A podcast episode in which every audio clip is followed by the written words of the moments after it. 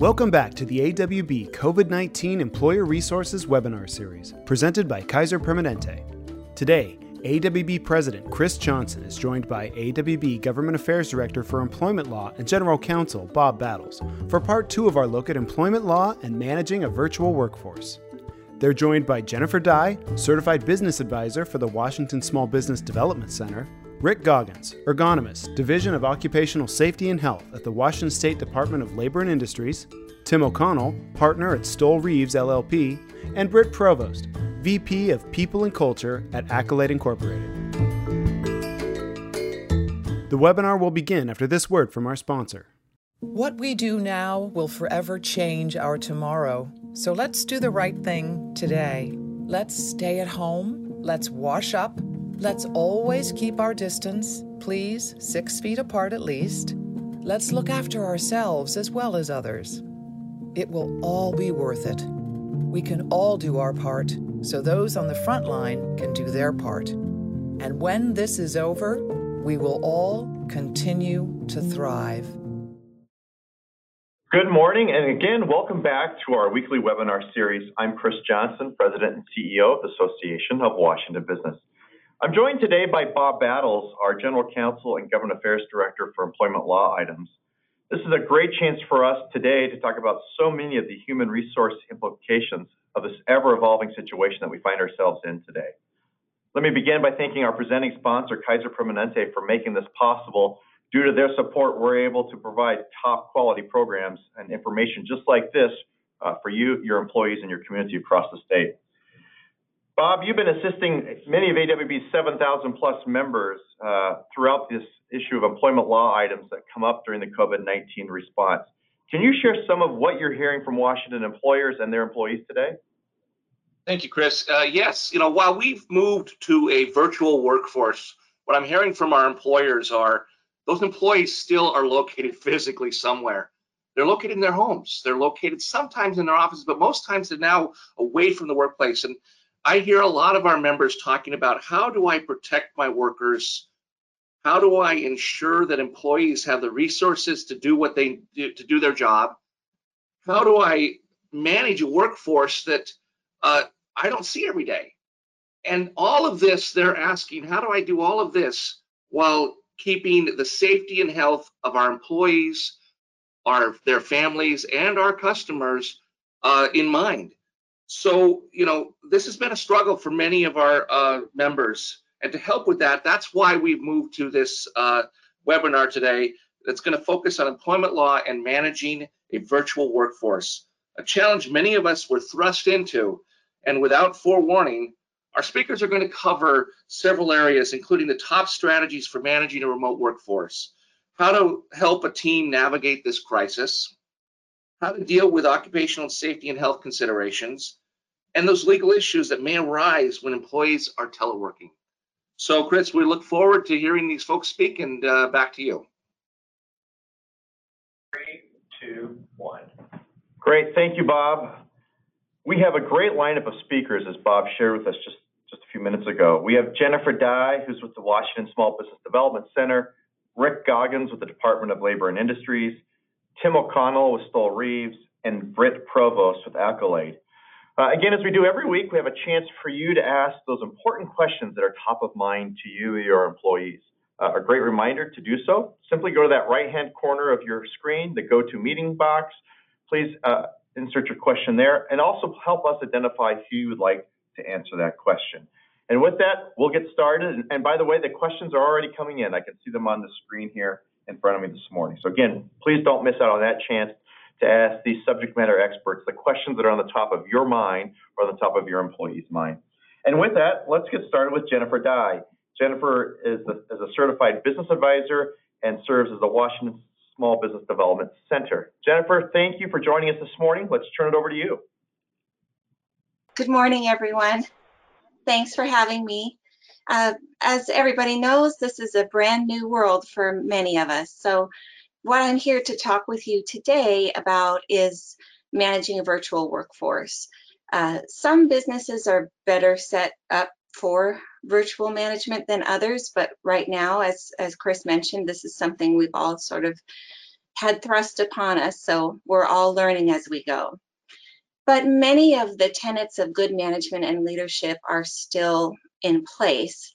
So I'm going to talk today about the three C's. Um, and so first of all, managing how how will I connect with my employees? Who do I need to connect with on a regular basis and how often? It will be very different for each individual business. So your scope of work probably has changed as well. Your business model has changed significantly. But who are your key personnel that you need to really be in touch with and who how often will you reach them? So I think one of the primary decisions is how how am I going to stay in touch with my employees? Where are they? Are they at home? Are they coming into the office?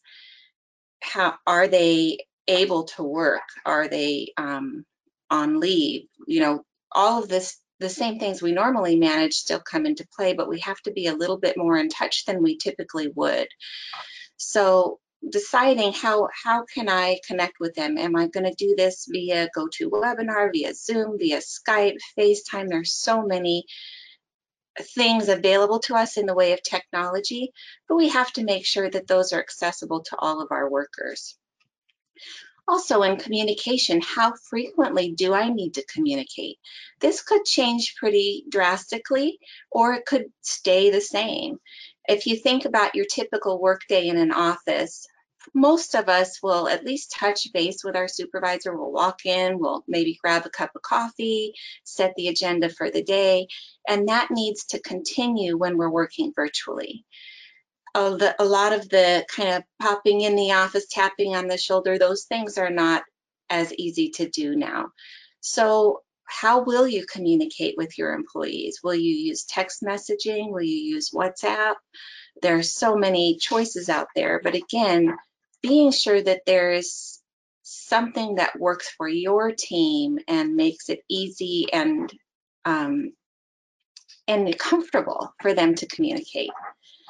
And then I think the most important one is is just coping as a manager.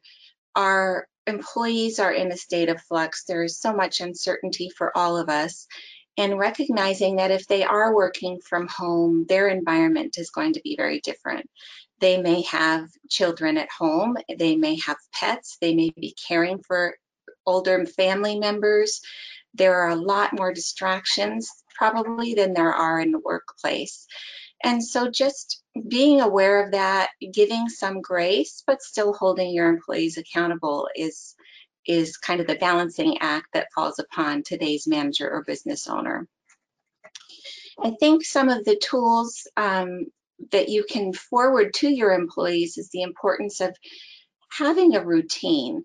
Even though we're not getting up and driving to work every day, we still need to have set work hours. Now, absolutely, we can flex those if we need to for our employee safety or benefit or for uh, better service to our customers. But there needs to be something in place um, in writing that everybody's aware of and, and in agreement with. Also, um, making sure that we have some clear expectations about deliverables. And this is, of course, good management always is having that communication, but now more than ever, being um, very certain about timelines, making sure that expectations are shared and receiving feedback and being open to the communication from your employees for things that may be working and may need some tweaking. And then I think most importantly for all of us is to just try to manage those distractions. We have a very different workplace than we are used to.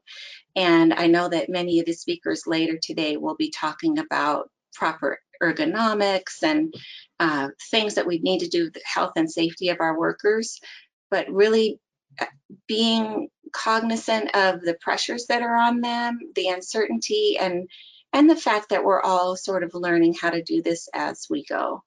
So continue to foster that great organizational uh, culture and be open to suggestions from your employees. That was, that was excellent.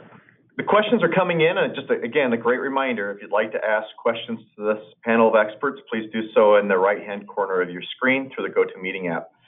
Jennifer, the first question we have coming in this morning is how do we manage remote employees and how do we manage the performance of remote employees? What's your advice there?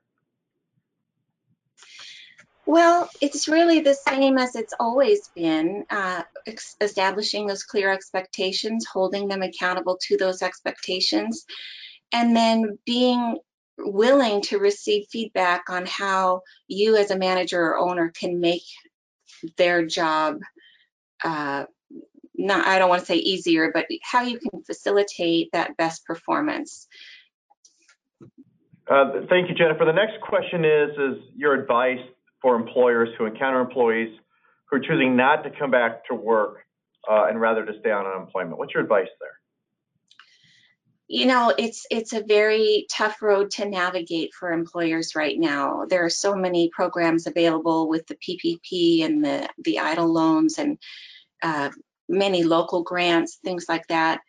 And especially our, our entry level workers right now with the federal unemployment uh, stimulus, they, they are actually, many of them are making more on unemployment than they would working for us.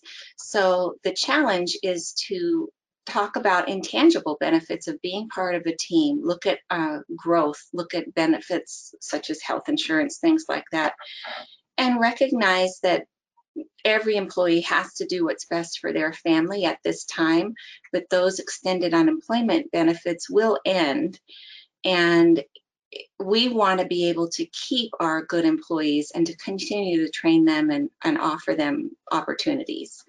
So I think really building up why you're an important member of this team, why we need you, and what your contributions can be, and weighing that with being on unemployment. Uh, thank you, Jennifer. Let me uh, wrap up this section and turn it over to Bob Battles, our Government Affairs Counsel uh, for Employment Law, who's going to lead us to our next speaker. Bob, let me turn it over to you. Thank you, Kris. Uh, I want to make sure everybody can hear me. Um, but uh, up next, we have Rick uh, Goggins, who's an ergonomist from the Division of Occupational and Safety and Health for the Department of Labor and Industries. this is very important. I, I, you know, personally, I have missed my chair um, when I'm away from the office. And I'm noticing that this, you know, we have people in the workforce and yet they're still having to get the job done. And so I think something that Rick's going to be able to talk about is really some of these, these uh, the actual work location. Joining Rick this morning is going to be Pam Kant, who is a consultant and program operations manager with the Department of Labor and Industries. Uh, she'll be there to help uh, support and answer some questions as well. Rick? Thanks, Bob. And if you'd like to advance the next slide for me. So I'm going to talk about um, mostly ergonomics because that's a lot of the questions we've been having from our customers about, you know, how do I get my employees set up in the home office, uh, and a little bit about safety. And then if some more safety related questions come in, I've got Pam as my, my backup.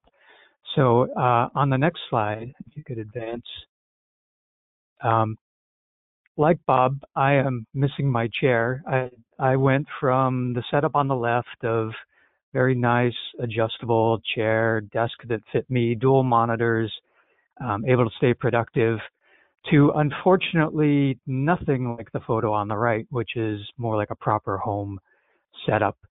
Um, so even though I'm supposed to know better, uh, within that first week or so of working from home, I was starting to have some neck discomfort and back back discomfort and things. Nothing too awful, but I I learned that I I needed to make some adjustments because I I couldn't get myself into that proper posture. But I think the goal for everybody out there is to try to get their employees into a good setup at home if it's going to be uh, an extended thing, which it's it's starting to shape up like it it might be for some of us. So next slide. I think if you can't get the best setup um, then you know the idea is you're just going to keep moving around. Um, so you know the the photo on the very left is a, a pretty nice office setup. Maybe the desk is just a little too high. Maybe the the screen on the laptop is just a little low. Um, but it doesn't hurt to to stand up periodically, get some movement in. Um, you know, stand up even just for phone calls if you don't have a good stand up um, work surface for your computer. Um, I know a lot of the guidelines out there say, yeah, don't work from bed, but I, I break those guidelines myself. Every once in a while, I just feel like I need to stretch out. It might just be for 20 minutes or something uh, as an alternative to the upright thing. Uh, and I find it just gives everything a little bit of a break. And I'm one of those people who can work even when I'm I'm comfortable and relaxed. And no matter what position you're working in, it's absolutely critical to continue to take breaks. Uh, and when you have a longer break, to you know do something fairly vigorous to get the blood pumping again. So a brisk walk, I think, is something that's still available to most of us. Something that you can do and socially distance and um, just help your overall health to, to help you cope with the current situation. So next slide, please. It's also important just to make sure that home environment is a safe one. So you're going to want all the, the usual fire protection and home safety things in place. Uh, you're going to want to avoid, you know, tangled cords that could be trip hazards and, you know, plugging one power strip into another or overloading a circuit to, you know, that could also be a fire hazard. And you want to make sure all your equipment is in good operating order because, uh, you know, any little incident that happens, you know, it, you really don't want to get a sudden injury uh, at home as well. Uh, I think none of us really want to be in urgent care or the emergency room right now, if if ever. Uh, so next slide, please so in addition to you know just giving people some of the the basics um, educating them on their home office setup i think it's important to you know go back and check with them make sure it's set up um, perhaps send them you know some kind of a checklist and we included one in the handouts we sent in uh, so that they you know employees could go through and just make sure that they're safe and they're and they're set up sign that send it to a supervisor or manager um, for some additional verification. Um, where needed, where an employee's got some questions about their setup or need a little more assistance, maybe they've got a reasonable accommodation or something, I think it, it can help to do a remote uh, ergonomics assessment, either having them send in photos of their setup uh, or doing a, a, video chat with them to, to see, you know, what's going on in their home office. Uh, and then, you know, as needed, uh, providing some additional equipment can help. Uh, you know, at the very least, um, you know, if somebody's just got a laptop, a keyboard, and a mouse they can plug in, uh, a full-size monitor if they're, you know, doing a lot of production type of work, uh, all those things can go a long way towards keeping people both more comfortable and more productive. And then checking in period, periodically. And I know our, our last speaker you know mentioned communication as you know really critical and you know here you're adding kind of a, a physical check-in on how people are doing if they're having any any discomfort anything that could lead to an injury down the road but also you know kind of an emotional check-in to make sure that they're they're coping okay because stress does feed into um, discomfort we might feel in our bodies physically as well okay next slide please so I know this was a, just a really quick overview. We do have quite a bit of information on our website. Um, so I encourage people to go there uh, and check it out. Um, there's things just for offices in general, and then there's uh, some specific materials we put up there uh, for the home office because we were getting a lot of requests. And you can always send us an email um, with any kind of follow-up questions you might have. So with that, uh, are there any questions? Thank you, Rick. Uh, we do have quite a few questions. Uh, I'm going to ask a couple of them now, and uh, and some of them I think it, I'm interested in hearing the answers here. You know, we need to assume that this is going, this uh, remote life is going to go on for a little while, and uh, it may come back as well. Does it make sense to have uh, somebody in the company take a primary role and train to manage a remote workforce? Do you see that as a, as something that we should be doing? Yeah, that's a that's a great suggestion. Actually, um, we've found, you know, just in in our field that having a a champion, um, a designated person who is just focused on an issue like this, um, really helps the success rate of, of any kind of ergonomics or safety and health initiative you're going to do. So yeah, getting somebody trained up who is managing remote workers, um, helping them troubleshoot any issues they have. Uh, I think you know if if you have the resource to do that, that would be an excellent thing to do. Thank you. And this next one, uh, I want to we know that employers want to do what's best for their employees. We know that our members are out there caring about their employees, uh, and that's just that's just the, the, way things work. But what are their legal responsibilities? What are their responsibilities uh, for their home office? And I and I'm looking at this for everything from um, ADA requirements to uh, the requirement that they have a fire extinguisher and a smoke alarm in their home office. I know that L&I had to take all of its claims managers and acquired something like 800 computers and moved everybody off site. So this combined together, what does that, what are the obligations now of an employer to uh, make those uh, and, and, ensure that those things are happening at the home office? All right. So uh, the ADA issues are outside my scope. Uh, that's a federal regulation, and there are um, legal minds out there who um, can handle that kind of thing. Um, but I can I can share at least what the the DOSH requirements are, and you know it, all employers in state are required to ensure that their employees have a workplace free of recognized hazards. And when you send your employees home um, to work from there, that requirement is still in effect as long as people are, you know, working for their employer, advancing their employer's interests. So you know, I, I think it it is a requirement for employees to you know have that verification step. Um, you know, you you are somewhat having to put a lot of the the responsibility onto the individual employees to you know do their own due diligence to go through all the items on the checklist and and sign off on it. Uh, and then you know it's it's going to vary, I think, as an employer in terms of you know how you want to balance that privacy issue versus you know, verifying that that everything's good. Um, you know, we're not suggesting that anybody should go out and visit every single one of their employees, especially you know right now.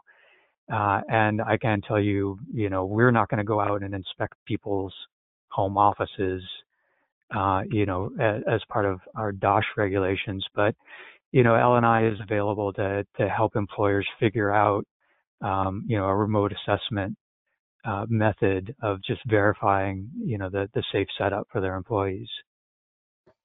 Thank you, Rick. I think we're going to now turn it back to Kris for our next speaker. All right, thank you. Thank you, Bob and Rick. For those that joined us last week, you'll recall we did something new. We put an interactive survey on the screen, and I'm giving you just a little heads up that if you're not paying attention to the screen, please turn your attention there now. pardon me, the question is regarding working remotely and having your staff telecommute. What percentage of your staff today is telecommuting or working remotely? You could take a second to answer this survey question. We will share the results with you before I turn it back over to Bob Battles, who will introduce our next speaker, Tim O'Connell. So again, the question is, what percentage of your workforce today is working remotely? I'm Going to give it another 10 seconds or so give you a chance to answer the question. We'll share the survey results here with you in a second. And here come the results. 25% of you, one, one fourth of you have transitioned 100% of your staff to working remotely. Uh, almost nearly another 25% of you have uh, transitioned 75% plus of your staff to working remotely in here. I don't think these numbers are surprising. Uh, we've seen a large group of companies make uh, transition their staff to working remotely or teleworking here along the way.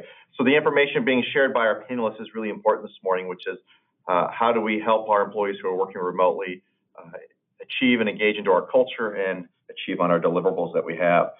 So knowing how important telecommuting is and all, there's also a whole bunch of laws that are associated with that. So I'm going to turn it back over to Bob, who's going to introduce Tim O'Connell and run through a series of questions. So Bob, back to you. Thank you, Kris. Uh, I want to uh, thank, thank Tim O'Connell, who's going to be joining us. He's a partner with Stoel Rives, and Tim has been years in the practice of uh, employment law. I've worked uh, heavily with him, uh, and uh, and as uh, as also a former private practice of somebody that's worked in employment law, I can understand right now, Tim, that this must be a uh, difficult time for clients, and a lot of questions are coming at them. Just like our members are calling it, your clients are getting giving you calls uh, with the real questions, kind of similar to what we heard about the ergonomics, about the requirements. Uh, so I look forward to hearing your presentation, and uh, I know we'll have some questions afterwards. Thank you, Bob. It's a pleasure to uh, be here. I was asked to talk about the labor and employment law issues in the virtual workforce, but also as we start to contemplate getting back to work. Um, and so I want to dive right into those.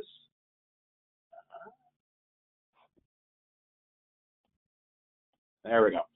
So for the, at least according to that instant survey we just did, uh, half or two thirds of the employment uh, workforce that are at home, the question is, if it's necessary for you in running your business to have a remote workforce, are you entitled to say that? And the bottom line is that you're allowed to place it as a condition of employment where your employees will work. And if that's working at home, uh, you're entitled to do that. I'm sometimes asked whether we should get our employees to sign a work at home agreement. And in my experience, one of the unfortunate things about asking someone to sign an agreement is it gives them the, the unfortunate impression that they have a choice about the matter. So I, I'm asked whether you have to have an agreement, and the quick answer is no. But it is very, very wise to have something spelled out for your employees uh, about how it is they're going to get their job done. Uh, Jennifer did a great presentation about managing remote workers. Uh, Britt's going to talk about that in a little bit as well. But one of the things you have to remember is the ordinary personnel management, human resources, labor and employment rules still apply. Uh, what are you going to do the first time one of your employees goes on a Zoom meeting uh, without any pants on? All right, that's too extreme, we hope. But what about the employee who comes to work wearing a, and goes on a Zoom meeting on your behalf wearing a MAGA hat or a Bernie Bros t-shirt? The normal rules about your workplace are still going to apply, and you need to make sure that your employees are aware of that. Uh, one of the other issues we're seeing a lot of is making sure that when your employees are working at home, uh, that they still continue to have workplace security issues, not just physical security issues, although they may have some of your equipment at home, but also cybersecurity issues. We're all concerned. You know, I talked just a moment about Zoom, and you know, Zoom is doing a better job, but we're all concerned about the fact that certain aspects of Zoom are not secure. Uh, if you're an employer who deals with HIPAA, protected information, you need to make sure that you continue to have adequate cybersecurity for your employees working at home. Uh, workplace safety. I, I, mean, I really appreciated uh, Rick's comments about that, and he was really talking about best practices in the sense that uh, DOSH, our state labor and industries workplace safety agency, is not going to come out and inspect employees' homes. You know, goodness, there's a lot there. Uh, for those of you who pay attention to those things, just the core rules uh, run to close to 50 pages. Um, and it'd be hard to make sure that everyone who's working at a house that, after all, they feel safe enough to live in uh, is going to comply with all of those requirements. Um, remember one thing you do still have record keeping responsibilities regarding your employees who are working at home and may get injured. Uh, you know, about 20 years ago, OSHA, the federal agency, took a run at more regulatory activity addressed to home offices and quickly got called on the carpet by Congress.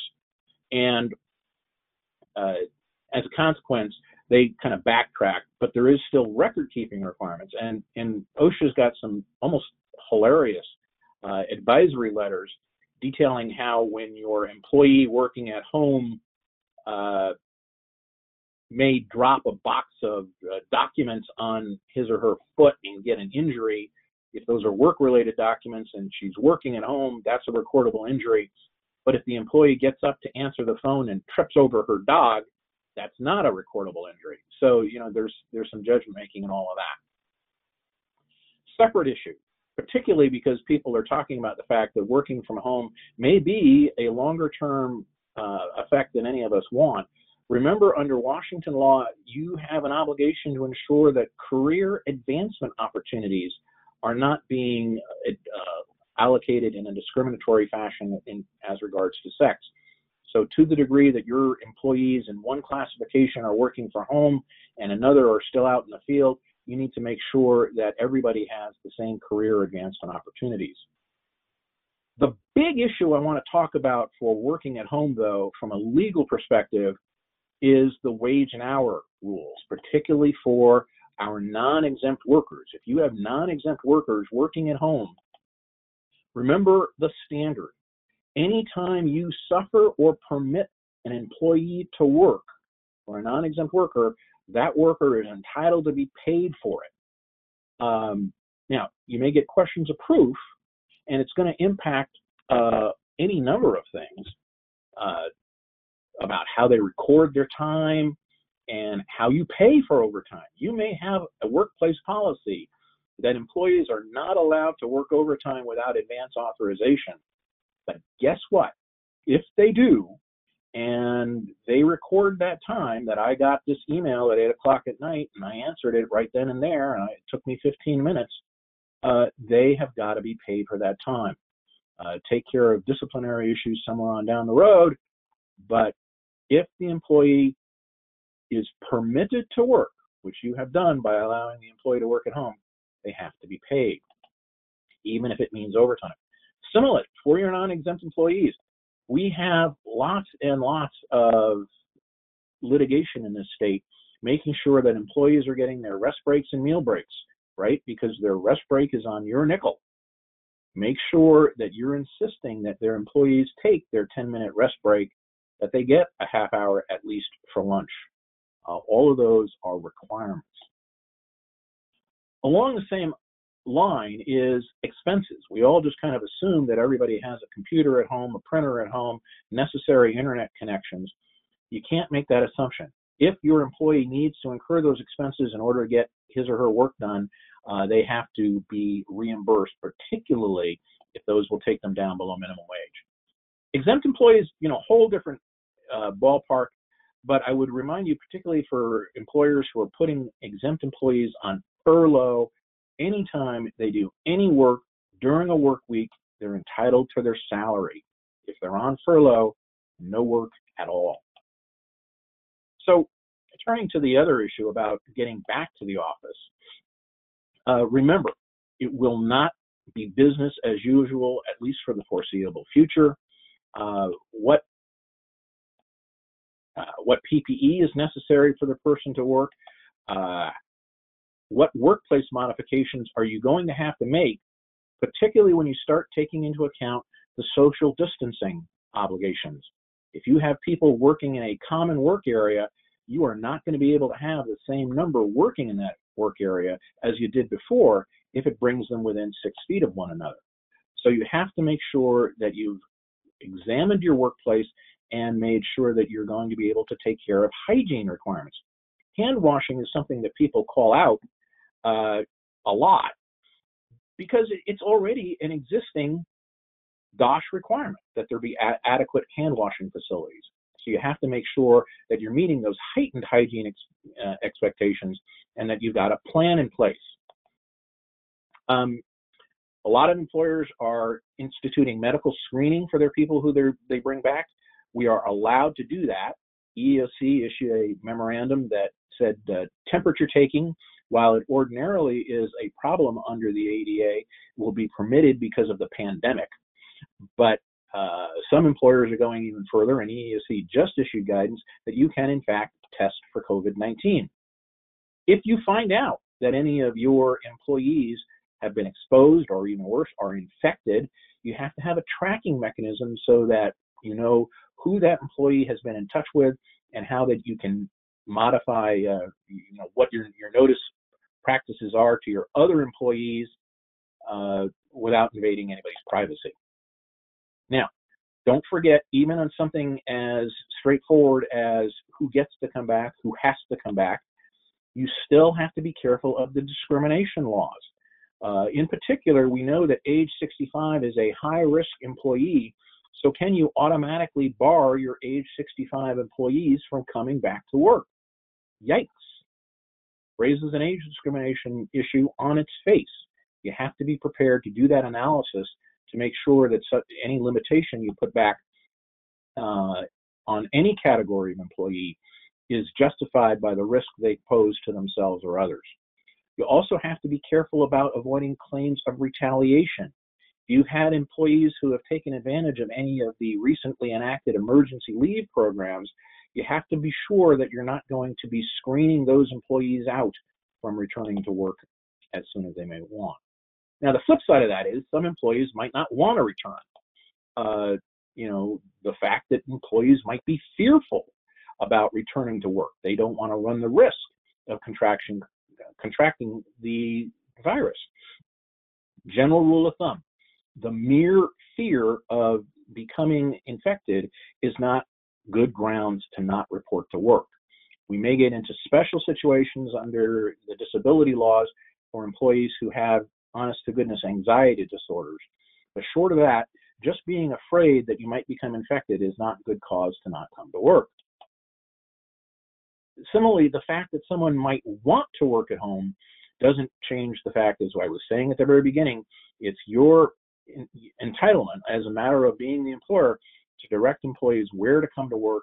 And the fact that someone might want to work at their dining room table doesn't mean they're entitled to insist on it. Last one I, I, I want to mention is the notion that uh, Jennifer talked about, about the employee who is actually making more money being on unemployment. That's a, a broader category than you might think. Under Washington's policies, uh, generally that break even is right around $60,000 a year. So for employees making less than that, they may be making more money on unemployment than they would make working for you. And Jennifer's point is a good one, reminding employees about the intangibles that uh, arise from coming into the office, as well as the fact that it's rare. But the other thing is, if you have work for someone and they don't come back to work, uh, that's something that you can report to unemployment because they are committing a fraud, and you're entitled to tell your employees that. So, with that, I think I will turn it back to Bob if if you've got any questions.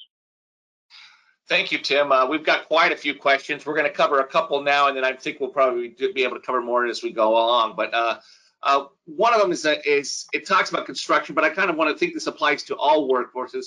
You know, you've been released back to work, uh, and we know construction's coming uh, that way, but we know that some other businesses are eventually going to be there. And uh, we've called our employees back, and some are refusing to return. and and we're are we required to hold their job? or does that uh, refusal mean that they're quitting? We are supplying all the protective uh, protections and necessary and all the PPEs that are required, so it's, uh, there's not that issue. Uh, so what, what's what's our as an employer? What's our rights? Exactly right, Bob. If an employee refuses to return to work, okay, all right. When when in when an employee uh,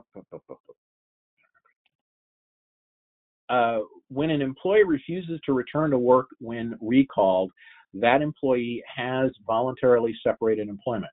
As I was saying, that's something that you should be reporting to the Employment Security Department that the employee has uh, refused available work, and you should be advising that employee that a re- refusal to return to work when recalled is a voluntary quit. I would recommend putting that in writing, uh, addressed to the employee uh, either by email or snail mail. But uh, yeah, uh, an employee who refuses a recall is separating from your employment. Uh, treat it as voluntary because, again, uh, I think the questioner said they have all PPE. If there's no good cause for quitting, that's a disqualifying reason, and the person's unemployment will be cut off. Thank you, Tim. Uh, another one that uh, is sort of we've got quite a few questions here, and I'm trying to give you the best mix of them. Um, again, we're open for business as an essential uh, business. We have a few folks that are on UI because they are afraid to return to work. And you know, how long do they stay on a, a UI when we have them? We do need them back. And I think this kind of goes with another one that we go, you know, we need them to come back. We've got employees that are offsite. Do we have to keep them offsite if we if we're an essential business? Can we bring them back in if we can meet all the requirements? Quick answer to that question is yes, assuming that you can satisfy the requirements uh, that have been established for appropriate hygiene in the workplace, for social distancing between employees, for proper PPE when necessary. Uh, yes, you have, as the employer, the authority to tell your employee where to work. And if that's in your office, that's where they need to come to work. Uh, again, uh, and a refusal to accept that is a voluntary separation of the employment relationship. Uh, you know, you've got that ultimate authority over the employee. Thank you, Tim. We have quite a few more questions, but I'm going to um, keep moving forward, and we will get back to these questions as we go uh, towards the end. So, turning it back over to you, Kris. Conversation and discussion there. Again, a reminder, as Bob indicated, you have a chance to ask your question, right-hand corner of the GoToMeeting screen. They are uh, rolling in. We hope to get through as many of those questions as possible. Up next is a subject matter expert that can that is in HR, and today we have Britt Provost. She's the Vice President for People and Culture at Accolade. Britt, thank you for joining us. I know people on the uh, on the webinar today are looking forward to hearing some subject matter expertise from an HR person. We've got you with us today. Take it away, Britt. Hey, thank you glad to be here. Uh, look, I'm going to echo some of the comments that everybody said, but I'm also going to talk to some of um, the emotional parts of all this that our folks are going through. Um, Jennifer's comments obviously really resonated with me in terms of thinking about how we're doing with managers, et cetera. Um, let's be honest, this is an in-between time for us. Um, we're still in crisis. Uh, I have given up calling this the new normal. I'm calling it the new new uh, because I'm not quite sure what's going to come from here. Some of us are working from home. Obviously, given the survey, we've got a pretty significant group that is doing that right now. We've got a lot that are essential, it sounds like, given some of the questions that we just had. Um, and, you know, I know I'm beginning to have conversations about this idea of return to office. I'm calling it return to office. I'm hearing a lot of people calling this return to work. And I also think that just that's something that's really important that we need to talk about. You know, when we go back to an office, it's going to be different. It's going to be weird. Yes, there's going to be PPE. We are doing all the conversations that um, we just talked about from a legal perspective. You know, are you going to wear a mask? How are you going to socially distance the office? Guess what? There probably won't be coffee um, there won't be kitchens that will be actively used. What does that mean? And all the anxiety that it causes amongst employees. Candidly, we're starting to talk to employees about, we're going to survey them and ask them how they're feeling about return to work. Then in a couple weeks, when we have a better sense about what's going on in the state of Washington, we're going to go back and figure out what our plan is because we know we can't bring everybody back. So what's the plan to bring people in? How many people are going to be commuting in on um, mass transit? How many folks are going to have challenges with childcare? Candidly, I think this is a whole session that we probably should do with this group in the next couple weeks. Um, because there's so much to unravel here in terms of where people are, what they want to do, what the legal ramifications are. But this in between time is weird because, again, we're not working from home, we're working in a pandemic. And that has really changed a lot in terms of how we're bringing ourselves to work. You can see my Peloton in the background. Everybody's got kids coming in the door, maybe pets, maybe other things. People are worried about their parents. Um, this is not a, a normal work from home sort of experience. And I can't emphasize enough when you're dealing with your employees, people that are managing people on your teams, how important it is to understand where we are we're kind of like on this ocean. And for those of us that are working from home or we're in these different sort of places where we're isolated, we're in our own little boats as waves of things happen over us. You know, it's the anxiety about where we are in terms of the economy. It's the anxiety of potential isolation. It's the anxiety of not having kids in school. Uh, we're also moving into stages of grief where people are realizing what they can't do right now and how that's impacting their business and what that means for their spouse what that means for their parents. I know my parents are in California. I'm not sure when I'm going to get to see them and when that's going to be safe to do. And I would say we're noticing, at least, you know, from employees that we're talking to, that it's also now moving into stages of anger. Um, and so balancing all of those things out and knowing that all of those things may be potentially going on with your employees right at this moment, I think is really important to know. We're thinking a lot, obviously, we're healthcare technology focused. Um, having customers on the phone that are talking to us about their health. So mental health is becoming a very important area for us. You know, that first aid of how are we taking care of people right in this moment you know, realizing yes, we do have some differences in terms of, you know, status and, you know, how we pay people. Are they eligible for overtime? But also having the humanity in terms of what we need to do if people need to step away for a moment. For example, we've thought a lot about this program. We're calling it um, variable time off where you can take an hour here, you can take an hour there, and thinking through how we can do that in a thoughtful way right now for folks that are trying to figure out what to do that are in that hourly situation uh, where they may need a break, where they may not have the childcare they need. So I think it's incumbent upon all of us to get really creative about what we can do to support people in this moment let's try some things out. Let's see if they work, and they may, and they may not. And we've done a bunch of things that I think we've been lucky, knock on my closet, um, that it's turned out in a good way. Um, what I'll also say just again about this mental health aspect, there's some great resources out in the world. It's something that I'm hoping we'll talk more about as we get into it more with our organization and finding out some of the resources that really work. We're headed into May, which is Mental Health Awareness Month. And so just a good time to be thinking about where this is and how this is impacting people. Managers are your lifeline. You obviously heard Jennifer talk about the three C's. Um, what I would just say is these are this is your supportive group. This is a really important group. We're bringing a bunch of our teams together on a weekly basis um, just to talk. Uh, to be honest, asking people how they are right now is a fairly loaded question. Um, thinking about how you can have conversations to check on in on people is really, really important. But realize if you're asking somebody how they are and you get the blank, um, there may be go, a lot going on in that situation and, and how to support that that group of people. Uh, managers, like I said, being super important. You know, we need them to put their oxygen masks on first. So how are they doing self-care? How are you providing tools and resources to them? Um, what does that all look like in terms of making sure that you're taking care of folks? One of our mottos has become uh, cool head, warm heart, uh, clean hands. And some of that just, you know, really kind of ties around to we don't know exactly what we're going through in this new new, um, but we're doing it together and showing people that we care and doing that in a thoughtful way, I think is really, really important.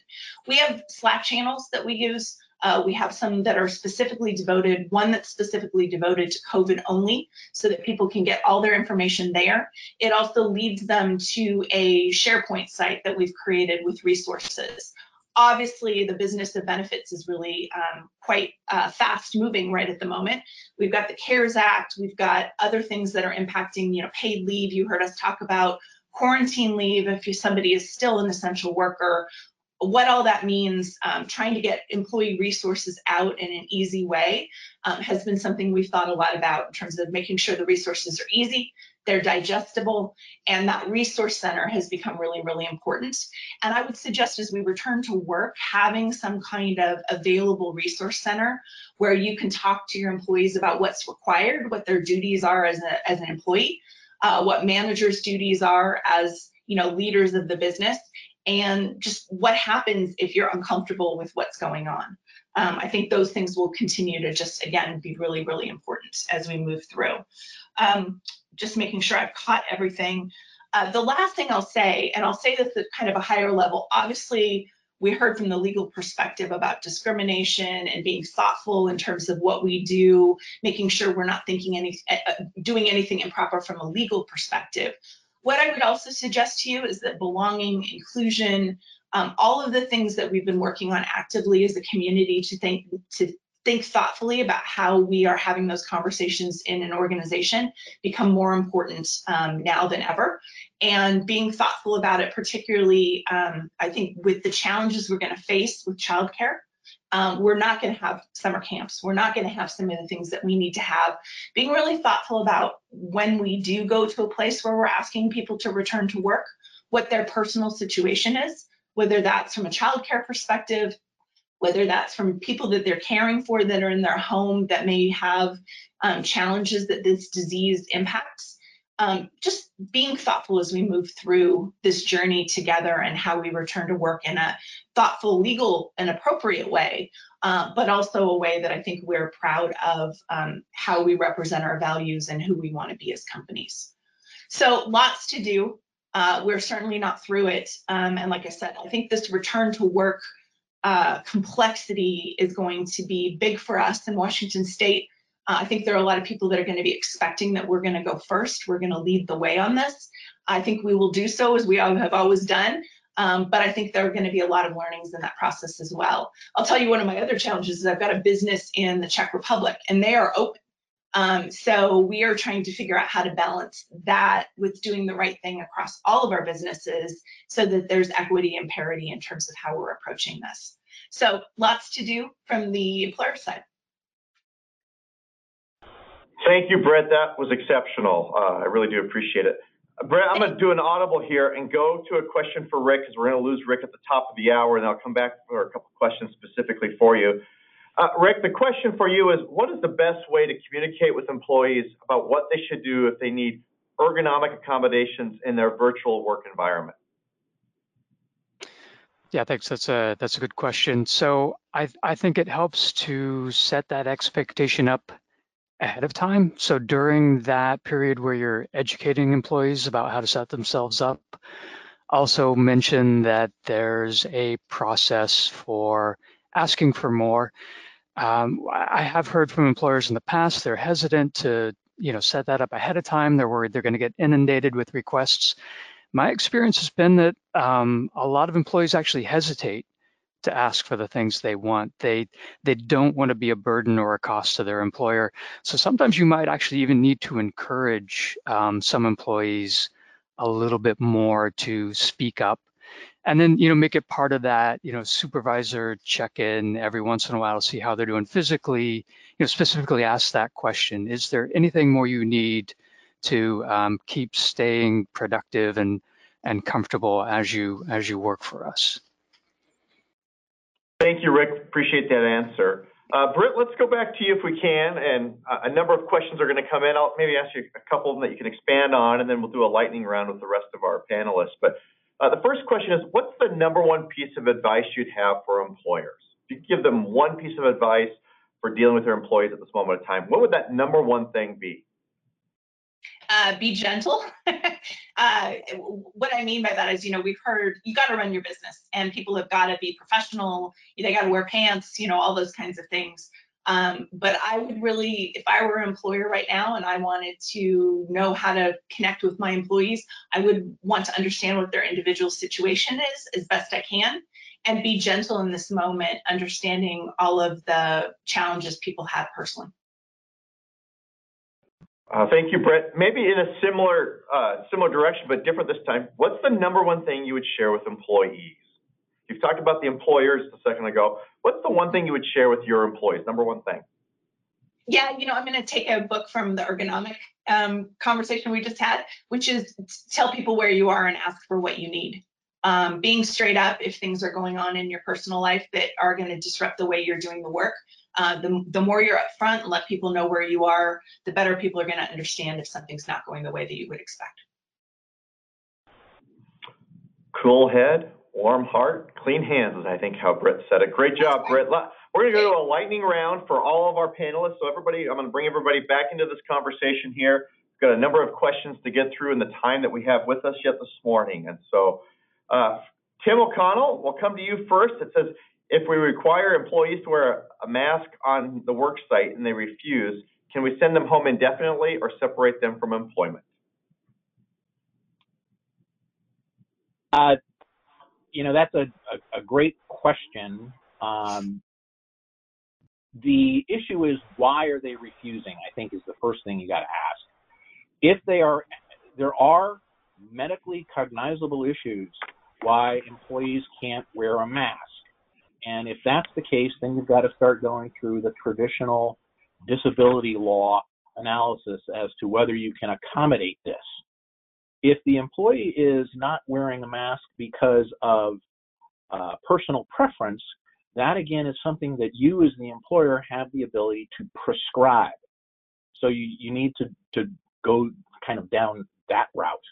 Uh, so if someone is refusing to wear a mask just because he says, well, it, it's uncomfortable, uh, you know, that's generally just not a good enough reason.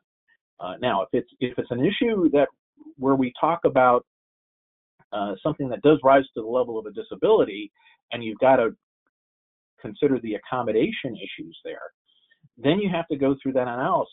And if wearing the mask is a necessity for your business, either because it is prescribed by the return to work requirements of your jurisdiction, uh, or you've concluded that it is necessary for a safety and health analysis, then you go down the road of someone who cannot satisfy one of the essential components of the job, and you do the analysis that may be called for there.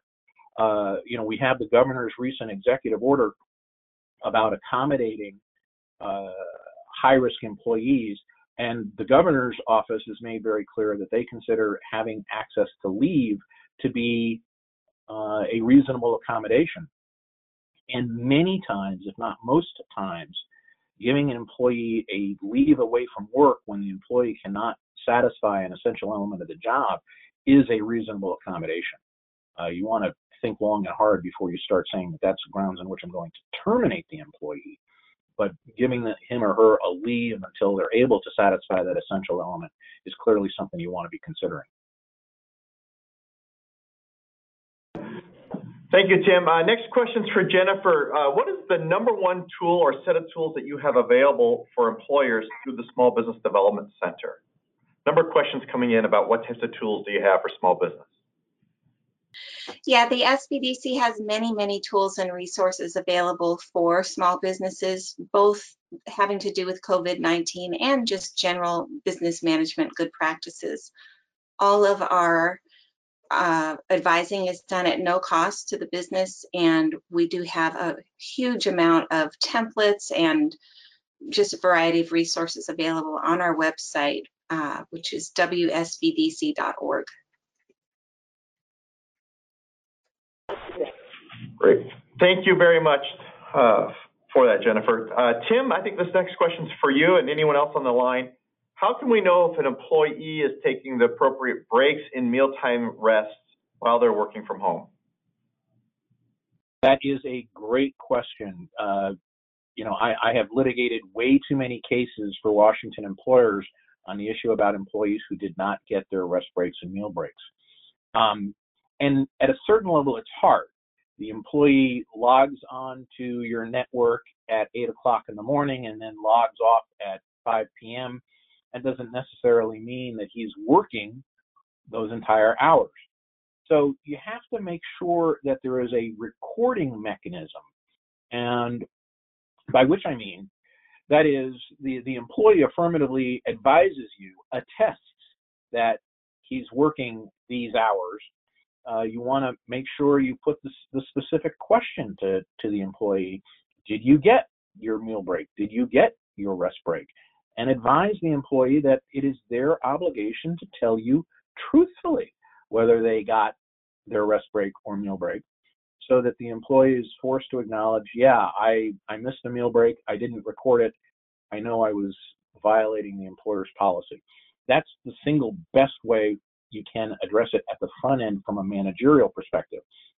You know, on my slide, I mentioned the problem that you're going to have proof issues anybody who's working remotely, it's going through the cloud, and there's going to be a presumption that you can demonstrate what the employee was doing, at least as it applies to accessing your network. You've got somewhere a cyber ability to ascertain whether the employee is clicking away on the com- computer or not. So you need to be careful to make sure that your your records, the records of what you're asking the employee to record time, correspond with what your mechanical records are going to demonstrate about the work the employee is performing. Thank you, Tim. Uh, I know we're at the top of the hour, but there's some really great questions here. So if all the panelists are good, we're going to run maybe just a few minutes over this morning so we can get through as many of them as possible. Britt, we're going to come to you, and the, and the questions regarding uh, where should, what type of resources are available and where should we send employees that might have anxiety issues during this crisis? What are some of the resources you're sharing with your employees and where would you suggest employers send their employees to? Yeah, there, there, there are a couple things that you can kind of think about. I know in some cases, Headspace and Calm, which are both mindfulness tool sets, are making them available at a discounted rate for employers. So that's a consideration that you can look at if that's an online tool that you would want to, to look at. Uh, you probably also have resources already through some kind of EAP program. I'm fairly sure most companies have invested in this kind of tool set and you can see what's available. If that's not readily available, there are other um, organizations like Ginger's one that we're looking at in terms of applications that are focused on everything from sort of counseling to therapy. It sort of depends where you want to go in, in terms of kind of outside resources. Obviously, there's crisis counseling and other things usually available through your EAP as well. Thank you, Britt. Uh, Tim, back to you. And this next question's come up a couple different times. Uh, this is asked by an employer who says, we have a, an employee who's tested positive with the virus, but who wants to return to work now. Uh, what can we do to ensure that they stay home and stay safe and stay healthy versus coming to work and maybe exposing other employees?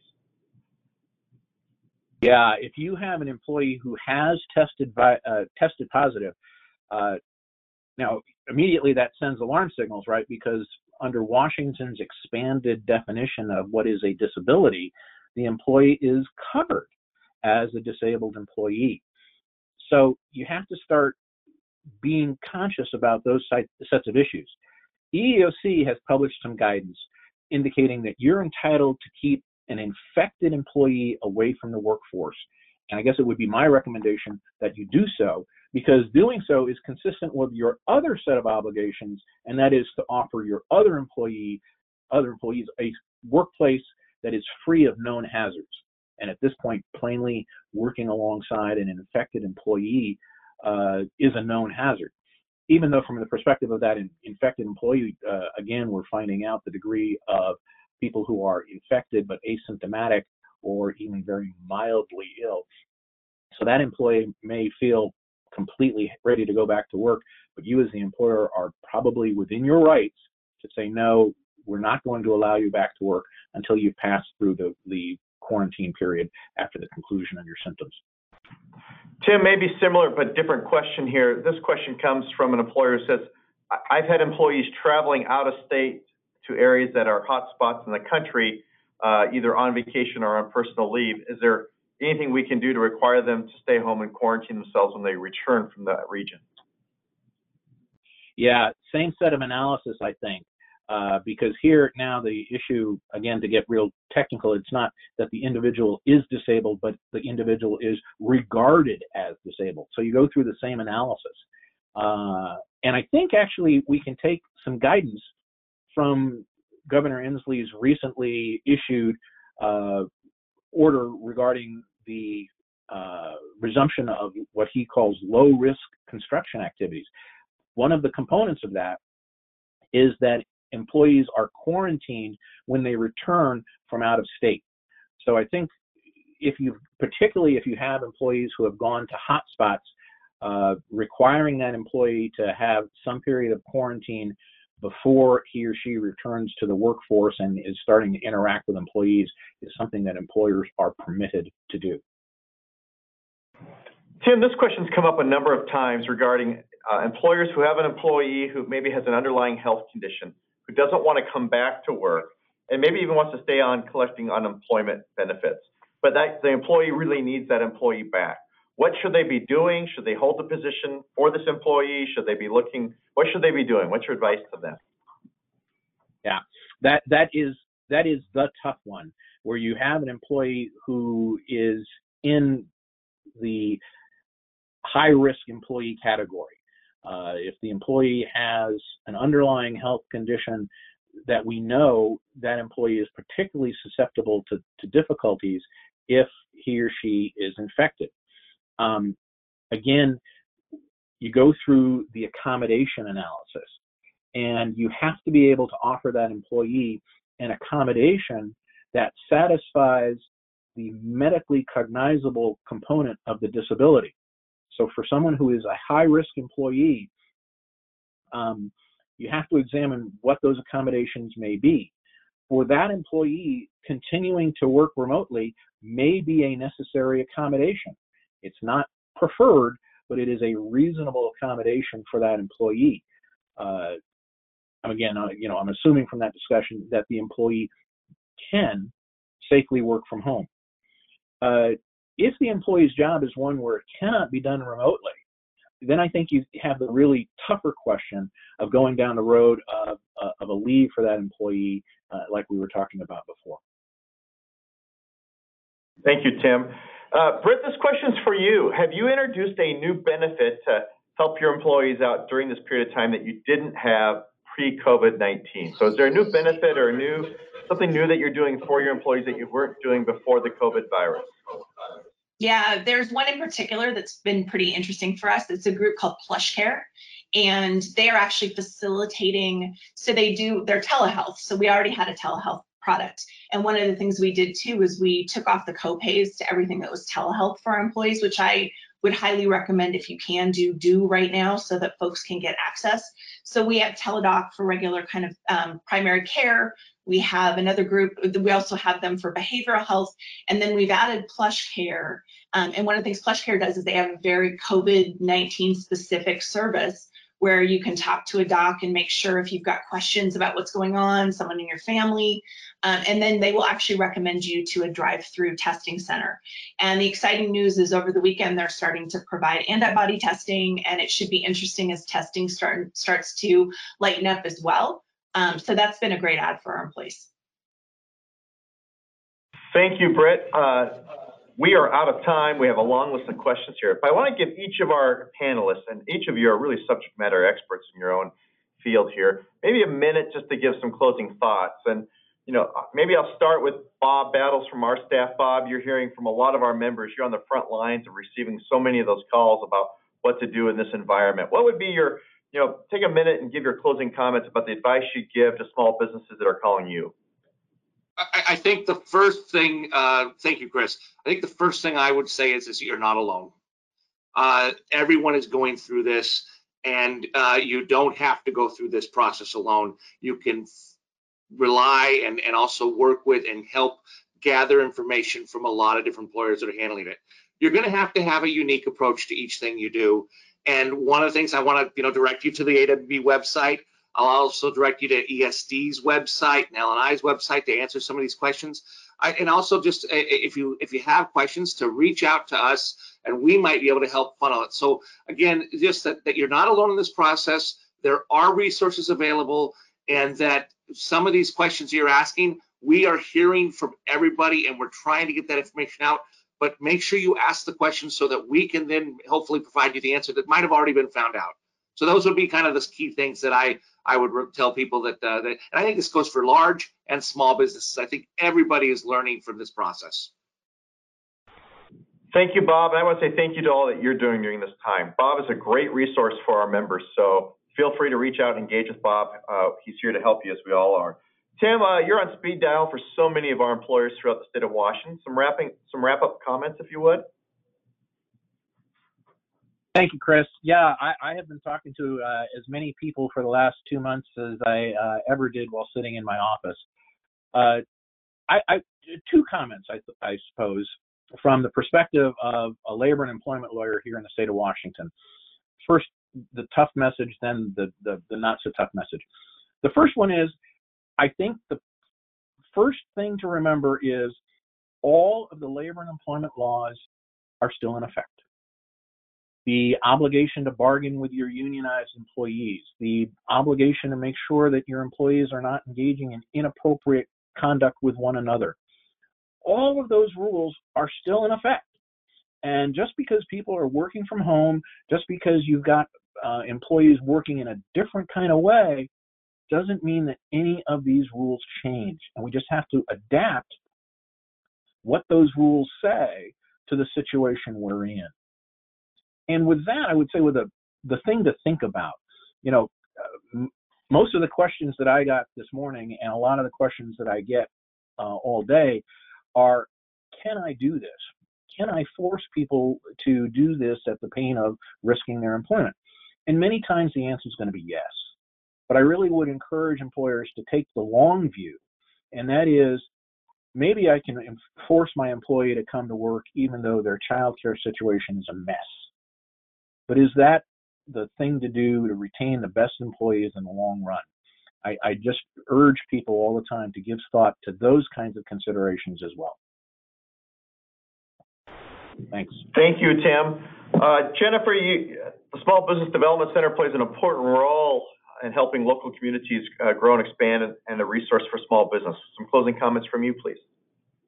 Uh, I think closing comments I'd like to share, you know, again, what so many of us have, have said is that you're not alone in this. It is a frustrating and kind of scary time. And uh, really being an advocate for yourself and your employees by reaching out, getting getting the assistance from the Small Business Development Center, from AWB, having that network of people that you can can go to with questions.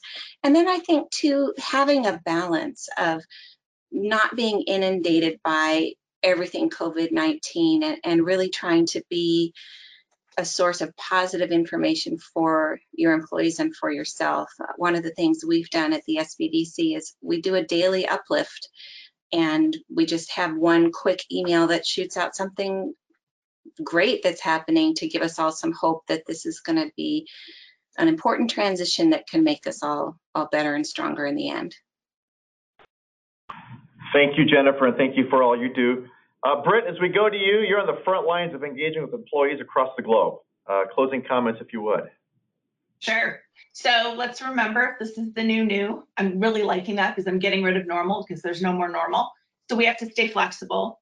Uh, I think we have to acknowledge that it's okay for us to have moments, particularly if we're leading businesses and other things. Just make sure we're practicing the self care. I think Jennifer's words were really wise. Um, keep open channels. I have a great mentor in my life who always tells me not to be a hero. And so moments like this, events like this, where you get to meet people that are willing to help and you have a community that's going through this together, um, reach out, ask for advice, like find me on LinkedIn. I may not have all the answers, but I'm certainly happy to help. And I know a lot of people are as we're figuring things out. Uh, we will get through this as a community. Uh, mental health, I think, is something that I would just, the more that you can just be aware of where people are at and how they're feeling, I think that's going to be super important for us forever um, because this is going to leave some lasting scars as we go through this. And then the last thing I'll say, you know, the cool minds, warm hearts, um, clean hands, you're certainly welcome to steal that. Um, I think it's a mantra that works right at this moment. Thank you, Britt. I plan to do that very thing. So uh, thanks for sharing that with us. Uh, a couple things to leave you with as we wrap up today's webinar, and it's been another great webinar. Uh, five subject matter experts, and, and, a big thank you to Rick from L&I. Rick had to jump off the line, but Rick, thank you and your team for being with us this week. Today, Monday, begins the second round of the Payment Protection Program from Congress. Uh, Congress last week put an additional $484 billion into that program. So today is day one. If you're a small business that did not get through the last round, I'd be quickly engaging your financial uh, lender and provider to access that critical funding that's available to you. And then hot off the press, we have a special webinar coming to you this Wednesday from 10:30 to 11:30 that features Congressman Derek Kilmer and Congresswoman Herrera, Jaime Herrera Beutler. Back here at 10:30 to 11:30. To register, simply go to awb.org and you can register for Wednesday's webinar. Uh, they will have a chance to share with you a little bit more about the second round of the Payment Protection Program and also begin to talk about the next step Congress is looking at, both in the reopening stage and then getting to the recovery stage that I know so many of you are wanting to hear more about. I want to thank Kaiser Permanente for sponsoring this week's webinar series. It's been great to have them with us as we bring the most up-to-date information available to you and your employees and your communities throughout Washington State. A great reminder that AWB has a premier resource page for you and your company. Uh, our COVID resource page at awb.org is a phenomenal tool for you to use. You know, as we wrap up, I, I want to thank the staff team at AWB. Like so many of you, they have had to learn to work from home. They've had not to only be parents, but also be teachers for those that have young young ones at home. Uh, and so the next time you see our staff who haven't missed a beat during this uh, this period of time, whether it's answering literally the hundreds of calls or the thousands of emails that have come in from you looking for help and support, please give them a pat on the back. Please tell them job well done and let them know as I do that thank you for all that they're doing to help serve you in this important time. With that, I would say have a cool head, have a warm heart, and have clean hands. We'll see you back here next Monday at 10 o'clock. Be safe. Our next Employer Resources webinar is on Monday, May 4th. To register for this or any of our upcoming webinars, go to awb.org and click on Events. Thanks for listening.